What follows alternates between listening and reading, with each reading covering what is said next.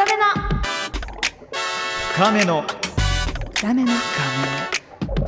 韓国エクストラ。アニャン K-POP が大好きな私長谷川ミラタオ。よろぶんアニョハセヨ。韓国ドラマ大好きな私ハリー杉山 J-WAVE ポッドキャストからお届けしています深めの韓国エクストラ。 K-POP、K カルチャーのもっと深いところに手が届く生きた今の情報をお届けしています。はい、そしてもちろんみんな大好きあの方です。新内先生によるネイティブな使える韓国語講座もお楽しみ。はい、さあ今回深エクに K-POP アーティストの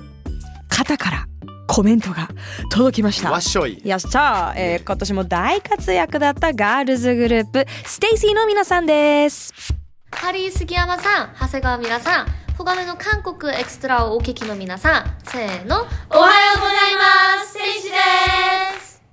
おはようございます。シエンです。おはようございます。スミンです。おはようございます。ユンです。おはようございます。センです。おはようございます。アイサです。おはようございます。ジェイです。今日は皆さんに私たちおすすめの韓国のスポットを特別に教えちゃいます。연남동이라는 곳이 있는데 거기를 추천합니다. 굉장히 볼거리도 많고 맛집도 많으니까 꼭 한번 가보세요. 今韓国ではタンゴルが流行っています。ぜひ食べてください。ステイシは12月6日にジャパンサードシングルリトをリリースしました。この曲は私らしく人生を楽しもうというメッセージをドリルビットに乗せて日本語と韓国語を混ぜて表現しています。またミュージックビデオも素敵な仕上がりになっていますのでぜひチェックしてくださいね。以上、ステイシでした。はい、ありがとうございました。ありがとうございます。可愛かったです ね。ずっとうなずきながら可愛いをただただ連発してましたけどね。あのね、可愛い可愛いじゃん。ハリーさん結構ちゃんと間を置いて2回目の可愛 いほんとやばいよね。可愛かった。日本語も上手でファン目線で微笑ましいコメントいただきました、うん、さあ最初に韓国語でソウルのおすすめスポット、ご紹介してくださった部分の日本語訳お伝えできればと思います、はい、いますどこおすすめですかといったところヨンナムドンという場所がおすすめです、うん、とのことです。見どころも多く美味しいお店もたくさんありますのでぜひ一度行ってみてくださいとおっしゃってました。あとタンフルって言ってましたよね、うんうん、タンフルね。タンフルが流行ってるっていうお話ありましたけども、うん、これってなんかあのフルーツ飴なんだよね、うん、ちょっとあのシェイプ的にはちょっとなんか長い感じのようなもので長い串に、ね、あの何イチゴとかシャインマスないんですよ。マジで。であれがないんだよ、ね、何日本でいうと屋台で売ってるリンゴ飴みたいな感じですよね。かあの長いのにだから一口サイズでポリポリポリポリ食べやすいし ASMR とかでめちゃくちゃ流行ってるんですよ。なるほど。そっかそっか。あのリンゴ飴っぽいあのカリっていう音、ね、そうあの食感がたまらないから。ただ私あの顎関節症だから、うん、あれ食べれるのかなっていつもあれさそのやっぱパキってやる感じがなんだろうね。そうやりたいけど醍醐味というかね。でもちなみに、うん、さっきあのちょっとウィスさんに聞いたんですよ。いやいやどうなの神の声聞いてきたら、うん、韓国人は甘いものを実はあんまり好きじゃないから、うん、あんまり食べてないって言ってた。もともとは中国のお菓子なんですねタンフル自体はね、うん、うんなんだけどだから、うん、やっぱしょっぱいとか辛いとかお酒に合うものが実は韓国人好きみたい。ちょっとどうでもいいさ、うん、あの俺が今思った素朴の疑問なんだけれども、はいはいはいね、あのスタッフさんもみんなニヤニヤしますよ。僕大体こういう話するときやばい話、ね、いやみんなの今スタッフの顔何あのあんまり甘いものが好きじゃなければよく西洋文化もしくは日本の文化でもファーストキスがバラのようなとかさ何そんな例えとか本当に何の話そんなのあるじゃないですか、ね、だから韓国人の方々にとってのその理想なファーストキスの香りとかさそれって甘さなのかなんかふと思ったんだけどどうでもいいよねこれ。いや待ってそもそも西洋の感覚すら私ないんですけど、うん、何バラこれね俺なんかで勘違いしてバラじゃなくていやなんかさほらイチゴのようなとかさ日本文化だとイチゴか日本レモンのような味レモンのような味がファーストキスで一番あれなのいいよね嘘だ絶対レモンじゃないでしょレモンじゃないよあの甘酸っぱい感じがあそれってする前にこういう味らしいよって出てくる例ってこと？そんな話したことない。そうなんだ。やばい、マジ俺の人生振り返るとせんべいの味しか出てこないけどね。知らんがなっていう、知らんがなっていう。せんべい、アジア人だったんですか？じゃあファーストキスは。そうですね。あ、じゃあせんべいの味しそうですね。そうですね。いちごとかはなさそうですね。ストロベリーのね、あの感じはね。いちごせんべいだったらよかったんだろうね。でもさ、そしたらさ、やっぱ私やっぱ韓国料理食べた後は、いつも覚悟も今日は誰ともチューしませんってなるんですよ。やっぱりこれちょっと違う番組風になってきちゃった。私恋愛風になってきちゃったってぐらいものすごいニンニクを入れるじゃないですか。例えばタッカンマリとか言ってもう信じられない量で、コロナ禍なんかマスクしなきゃいけないから、もう相手どころか自分がしんどいわけですよ。あのマスクからこう香ってくるね、ニンニクが。どうしてんの韓国人の中は。いやだからお互いさ、ニンニクガチ食べてるから、もはやなんかそのなんか気使わないぐらいでしょ。でもさ、いやだって自分もニンニクまみれだし相手もニンニクまみれだから、それはもう仲良くしましょうねじゃないの。やだー、ちょっとできないから。ちょっとどの日本に来て韓国料理食べるとニンニクの匂いがするんだって気づくまで2年ぐらいかかりました。でその前は皆さんから醤油の匂いがしてるって感じませんよね。でも海外からは醤油の匂いって感じるかもしれない。いつも醤油ってなってるから。韓国人はニンニクの匂いを感じてない。なるほどね。キムチとか食べてもチューしてもお互いのニンニク感じない。やっぱりそうじゃない。やっぱそういうことなのよ。いや私それであるんですよ。お互いニンニクでチューしたこと、もう絶対嫌だと思った。やだ私無理。本当無理。俺はむしろテンション上がってる。深めの韓国エクストラ。ステイシーだよ。ステイシーのファンの皆さんぶち切れでしょこれなんて。本当ごめんなさいね。失礼いたしました。ステイシーの皆さんね、宣伝してるだろうね。そう深めの韓国エクストラ、ね、出させていただきますって急にこんな話ね、2人がしちゃって。そうですよ。もうコメント素晴らしいコメントいただいております。本当ステイシーごめんなさい、タンフルもごめんなさいってところですね。さあステイシー、日本のサードシングル LIT 発売中です。ぜひチェックしていただければと思います。お願いします。さあ本題に入りましょう。もう終わりじゃないの。終わりじゃないの。本題があるのよ今日は。いや皆さん実はですね、私たち久しぶりに2人で収録なんですよ。いやそうなんですよ。なかなかスケジュールが合わなかった、ね、合わなくて、ありがたい話なんですけどもね、忙しくさせていただいて、それぞれの、配信が増えたと思うんですけど、久しぶりなんでキャッチアップができてない、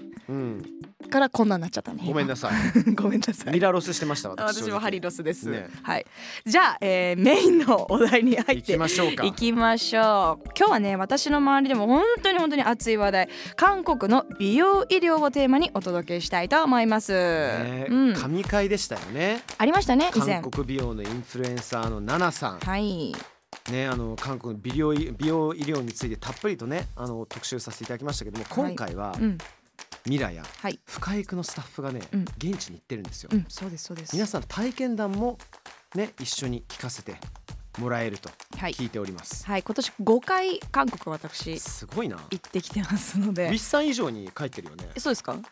ウィッサン2回しか帰ってない。いや本当はスケジュール的には11、12もどっかで行けたんです。1泊でも行きたかったんですけど、あまりにも寒いから、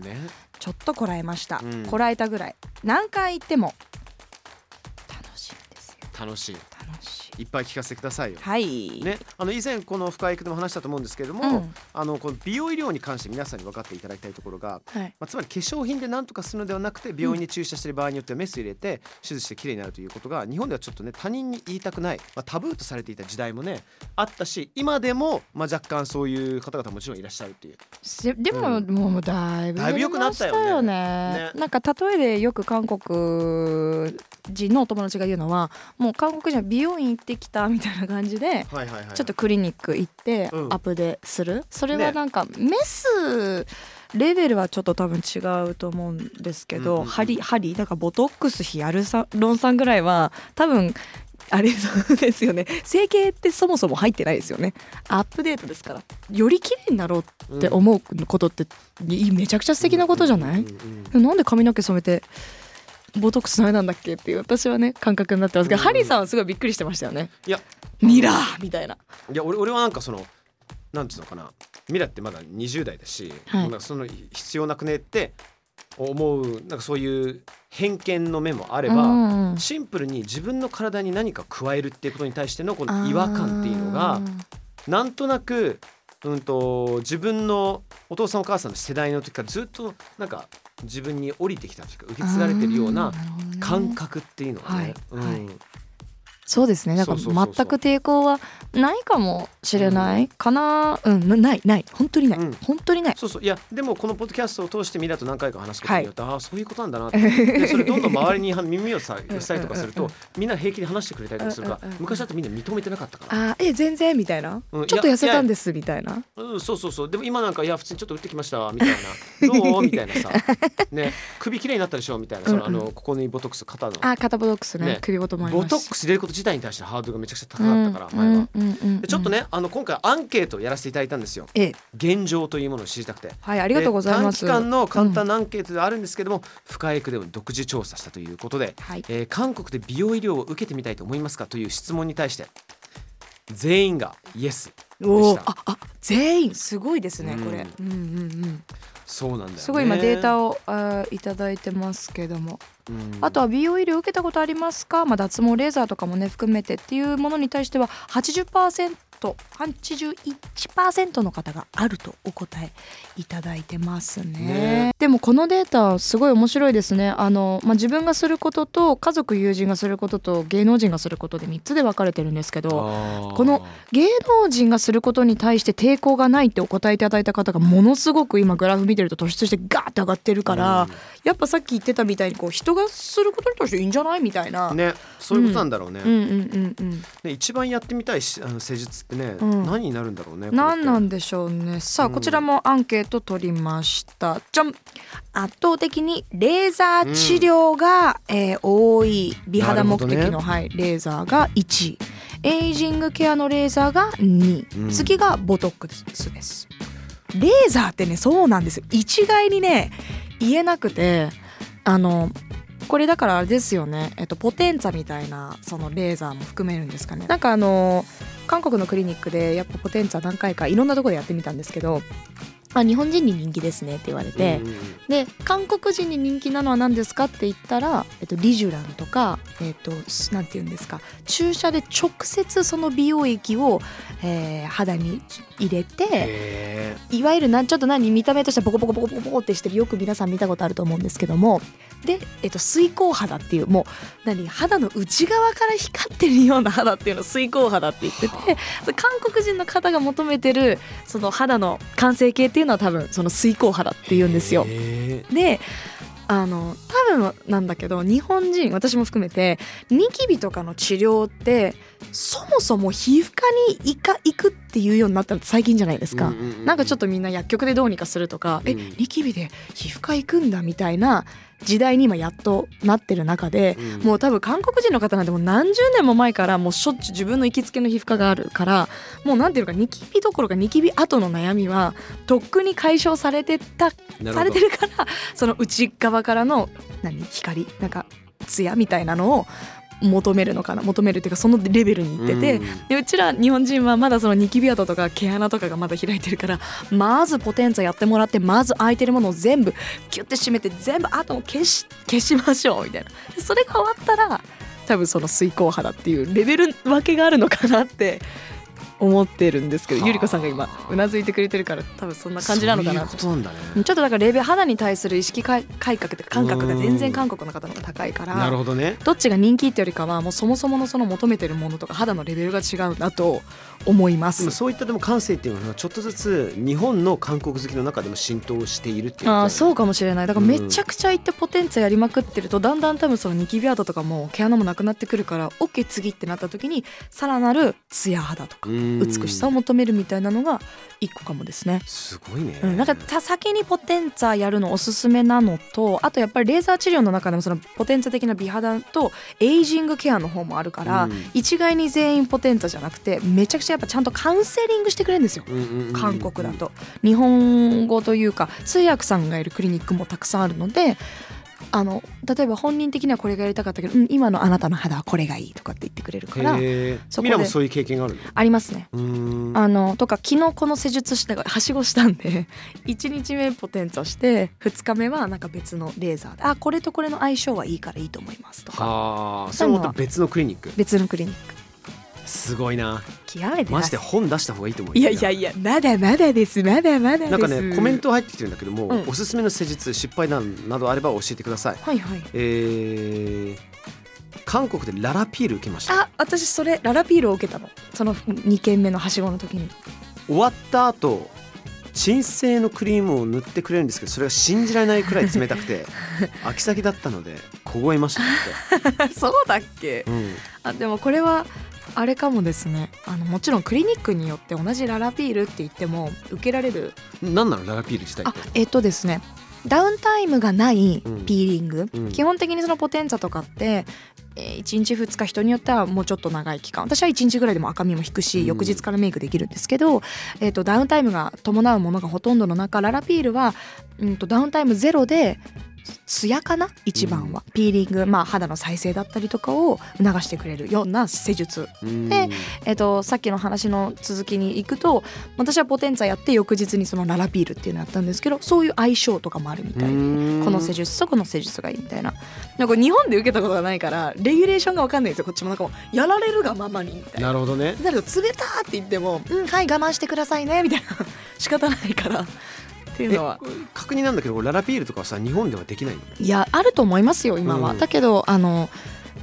どこにでもある施術ではないですし、ポテンツァ含めて、あと金額が全然高いかな。もうね6000円とかでできるんですよララピール、韓国でね、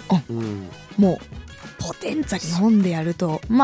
最近クリニックさんも人気だからっていうので価格下げてきてるところも増えてきたんですけど、日本でも。でもとはいえ倍以上とか、ところに場所によってはもうもうゼロ1個違うみたいなところも。ゼロ1個違うは言い過ぎかな。でもそんな感じです。わかりました、はい、ちょっとねリクルートが運営するホットペーパービューティーアカデミー、今月7日に発表したある調査、気になることを言ってるんですけども、美容医療に関する意識調査の結果によりますと、女性よりも男性の利用率が年々、毎年上がってきているそうですと。男性の美意識、ハリーさんもなんかいろいろ話して、俺もやりたいんだよねってちょこちょこおっしゃってましたけど、どうですか？基本的に昔からその化粧水、乳液とかもある一時期なんてさ7段階ぐらいのスキンケアとかやったりとか、結構してたんだけれども、もう最近はもう肌がもう分かる、その親父が白人だからかもしれないんだけども、弱い、超絶敏感肌で赤くなりやすい、だからそれでなんかもうどんどん興味深くいろんなものを試すんだけども、自分の肌に合わない方が圧倒的に多いね、日本のそのプロダクトとか、そうそう。で今ちょっと皮膚科とか行っていろいろ話したりとかしてるんだけども。皮膚科行かれてるんですね。行ってる、そうそうそうそうそう。ハリーさんはでもなんて言ったらいいんだろう。変なんですね、表に出てる、方は昔から実はファンデーション塗ってた、男性タレントさんのも塗ってたじゃないですか、でも今やっぱり一般の方でも全然 BB クリームとか。いや、そう BB クリームこそさ、もうみんなもう全然抵抗もなく、なんならケミオくんも出してるじゃん BB クリームとか。全然、ね、それもう全然なんか一般的な美意識が90年代ぐらいか急に日本の美意識、男性の美意識上がったと思うんだよね。そんな前ですか？ここ最近じゃないんだ。で90年代ぐらいから雑誌でいうと美男っていう雑誌とか、本当いわゆる毒もみたいなさ、ヘアモデルみたいな文化90年代ぐらいにガーンって上がってきたと思うんだけども。もう毛なし髪の毛から美意識ってことですもんね。そうそうそう、ね、でみんなさほら1ページがもう4分割されて、でみんなモデルさん気分になるわけじゃん、でサロンさんも自分たちにとって一番かっこいいスタイルって何なのかなって、その中でもメイクっていうのも結構浸透するようになって。ただコロナ後急速なのかなとも思ってました。なるほど。多分なんですけど、私が前読んだ記事ではリモートワークが増えて、昔よりも自分の顔を見る回数が増えたと。なるほどね。でリモート会議中だと自分の顔が映って、俺の顔こんなクマあったのとか、で会議中に美肌ライトっていうんですか、セルフィーライトみたいなのつけるのはもうみんなもちろんやってるし、やっぱそれだけでなんていうのかな、リモートだけで初めましての人もいるから、第一印象がそこで発生するわけじゃないですか。なるほどね。で男性のメイクというかその美意識が上がったっていう調査も見たことはあります。けどもっとたどるとやっぱそうなんですね。90年代ぐらいのヘアスタイル、あ、それはもうハリさんが生きてきた時代だから間違いないですよね。感じたかな。そうなんだ。みんなちょっとした他のデータもあるんでしょ。はい、美容医療を受けようと思った理由についてもデータ出てます。男女ともに1位はコンプレックスの解消が来るんですね。手軽にできるようになったであったり時短美容のためという回答も上位に入ってくるのが今っぽいなというふうに感じました。複雑ですね。この美容医療をやる理由の1位がコンプレックスの解消っていうのはっていう感想かな。私はなんかまあいいんですけどコンプレックスの解消のためかってだってあんな気にしなくていいのにって言いたくなっちゃう、なんかもうちょっとその自己満足、このランキング見る2位とかは自己満足とか、入ってきたりしてるんですけど、コンプレックスの解消と自己満足は本当同じカテゴリーに入ればいいと思ってるし、なんかね、不思議。コンプレックスの解消ってネガティブをポジティブだけど、自己満足だとなんかゼロからさらにプラスみたいな感覚とか、ランキング他見ると自分へのご褒美としてとかなんだろうモテたいとか男性の9位に入ってますけど、もうちょっとなんかなんかなんていうのかな、同時にこう SNS があるせいで、あまりにもこう気にしなくていいところまで気にさせてしまってる。それはなんか表に出てる私の場合は余計にこう SNS でだってそりゃみんなさ美肌フィルターとかかけてさ、毛穴ボコボコの状態で投稿はしてないじゃないですか、うちら。でもそのせいでわあ私の肌なんて汚いんだろう、誰々はこんなに綺麗なのにとか、例えばそういう自己嫌悪じゃないけど、でメンタルにも影響があるわけだから解消はしやすくなったっていう、このなんていうのか仕組みはもちろんいいけどね、純粋に美意識上がってわあナイスだねっていう話だけじゃないなっていうのは一個思うかな。面白いね、こういうアンケート見てさ社会がどういう風に考えてるのかすごい分かりやすく出てくるよね。確かに ねあとやっぱりごめんモテたいが2021年が1位だったのがね、9位に落ちたっていうのが、落ちてるんですね。これ落ちてるんだよ。これは男性の方のねあれですけど、そう女性の方にモテたいが入ってないのがどれだけ私たち女性たちがちょっとそのこびないっていうんですか、ガールクラッシュじゃないけどなんていうのこの自分のためですっていうのが強くなってんのがいいことですよ。わかりますよね。誰も会ったことない。だってあとファッションとかも別にモテに行ってるわけじゃないからみたいな一旦勘違いやめてもらえないね。絶対そういう風に考えた方がいいと思う。でも悪いことでもちろんないんですけど、でも自分へのご褒美っていうのがその代わり6位に上がってきてるっていうことなんですね。でね、アンケートの中で、いろんな話、こんな話あんな話あったんですけども、ちょっと面白いと思ったのが、予約した日に通訳さんが来られないということで、急遽翻訳機での対応に。やっぱりよく分からなくて後で LINE で施術内容やアフターケアについて聞きました。それはまあでも仕方がないことっちゃ仕方ね、何かあったんでしょうね、通訳さんに。でもいやこういうことはありますよ。でも申し訳ないというかそうですよねって海外だもん。なんかすごいポジティブな風に見ると、翻訳機での対応をしなきゃいけなかった。でその後施術内容とかアフターケアについて聞いたってことは普通に、通訳の方がいらっしゃった時以上に自分の理解値は結構高くなったんじゃないの。自分からいろんなもの聞かなきゃいけない。そんなことないかな。やっぱでもいろいろあると思います。その可能性ももちろんあるし、同時にやっぱ施術内容も今まで例えば2回目3回目の例えば私のポテンツァだったら全然まあ大体わかるしってなるけど、初めてのポテンツァで麻酔クリーム塗ってそうだよね、不安だよね。そうだっていろいろね、順序があるんですよ。よく聞かれるんですけど、まず到着した予約名行ってなんていうのタックスフリーするからパスポートも渡して、でパスポートもすぐ返ってこないのよ。なんかもう預かってるからもう本当返ってくるかなみたいな不安もありながら、メイクなんか落としてくださいみたいな感じで、もうここで自分でクリニックによってはやってくれるとこもあるけど格安のとこだから、もう自分でこうやってやって、その後待ってるんだけど本当に名前呼ばれるのかなってぐらい 3,40 分その状態で待たされることあるんですよ。もうカラッカラよ。肌よくしに来てんのに全然呼ばれないと思って、で言ったらこの座ったままはいじゃあ麻酔クリーム塗りますねって言って、もう座ったままですよ、寝っ転がって普通麻酔クリームやってくれるじゃない、いいところはねやってくれるんです。韓国の中でもそういいところはやってくれるんだけど、1万8000円のポテンツとかにすると椅子座ったままでベチャーって顔にクリームう塗られて、はいこのまま待ってくださいって、またそこから15分20分待ってっていう、なんていうのかな、異国の国でのこのそれこそ注射系の施術は不安、ちょっとだから不安なんですよ。だからこういうこともでも韓国でやってるってこと、韓国だからとかじゃなくて、海外だともうレギュレーション日本と違うから、もしかしたらこう頭の隅に入れとくと楽かもしれないですね。いないかもしれないって、うん、ミラ大体全部もう試したの、その施術っていうのは。あ、その水光やってみたいものがやってないんですよまだ。私はまだニキビ跡とかを治療したいから、うん、なるべくポテンツァ、あと鼻のこの毛穴ちゃんも消したいから、ポテンツァを多分あと 3,4 回して、もしそれでツヤンって綺麗になったらリジュラン、そのさっき言ってた肌に直接美容液を入れるやつやりたい。いやめっちゃ痛いらしいんですよ。でもあマジでやりました。スタッフが今やったって教えてくれて、どうでした？痛かったですか？吸引マスクをしながら、半分脳は起きてるんだけど眠った状態で麻酔を、一生麻酔をついて、怖っ。麻酔をしながらリジュランやって、それでも痛かったんですか？ちょっと痛いけど、ちょっと痛いマシな方。だってもうね、この痛みがね、なんか例えばパンってパンチされていったの痛みじゃないんですよ。もう痛すぎてタラタラタラタラタラって涙が出てくる痛みって人生でそうそう経験しないじゃないですか。でも痛いよじゃなくて、やべ痛い痛い痛い痛いとって涙が出てくる。いつ終わるのかなみたいな。いやもう本当そうです。でもいつ終わるのかななんだけど、こっちとしてはやっぱなるべく多くのショットは打ってもらいたいから、お金は払ってるから、すごいそのジレンマの中戦ってるんですけど、来年こそはやりますね。そういった時に IC レコーダーとか回しといてよ、スマホでもいいしミラーの生の声をね受け止めたくなりますけれども、ちんちゃんおっぱよ痛いよって言っておきます。楽しみさせてください。ありがとうございます。さあこの後清水先生による韓国講座もありますので、ぜひとも最後までお楽しみください。あにょん深め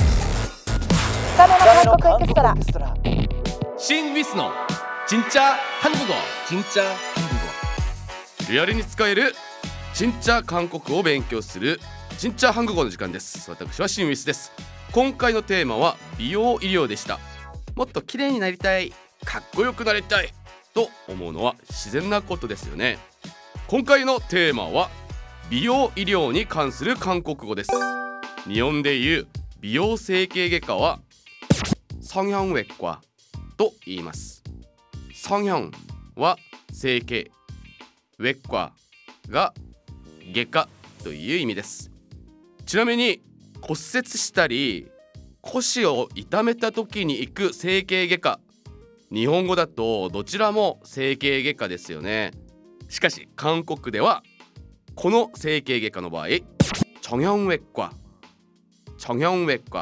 と呼んで区別します。じゃあ美容整形外科が성형외과、骨折の時行くところが정형외과です。성형외과、정형외과。その他美容クリニックは미용クリニック、美容皮膚科は미용 피부과。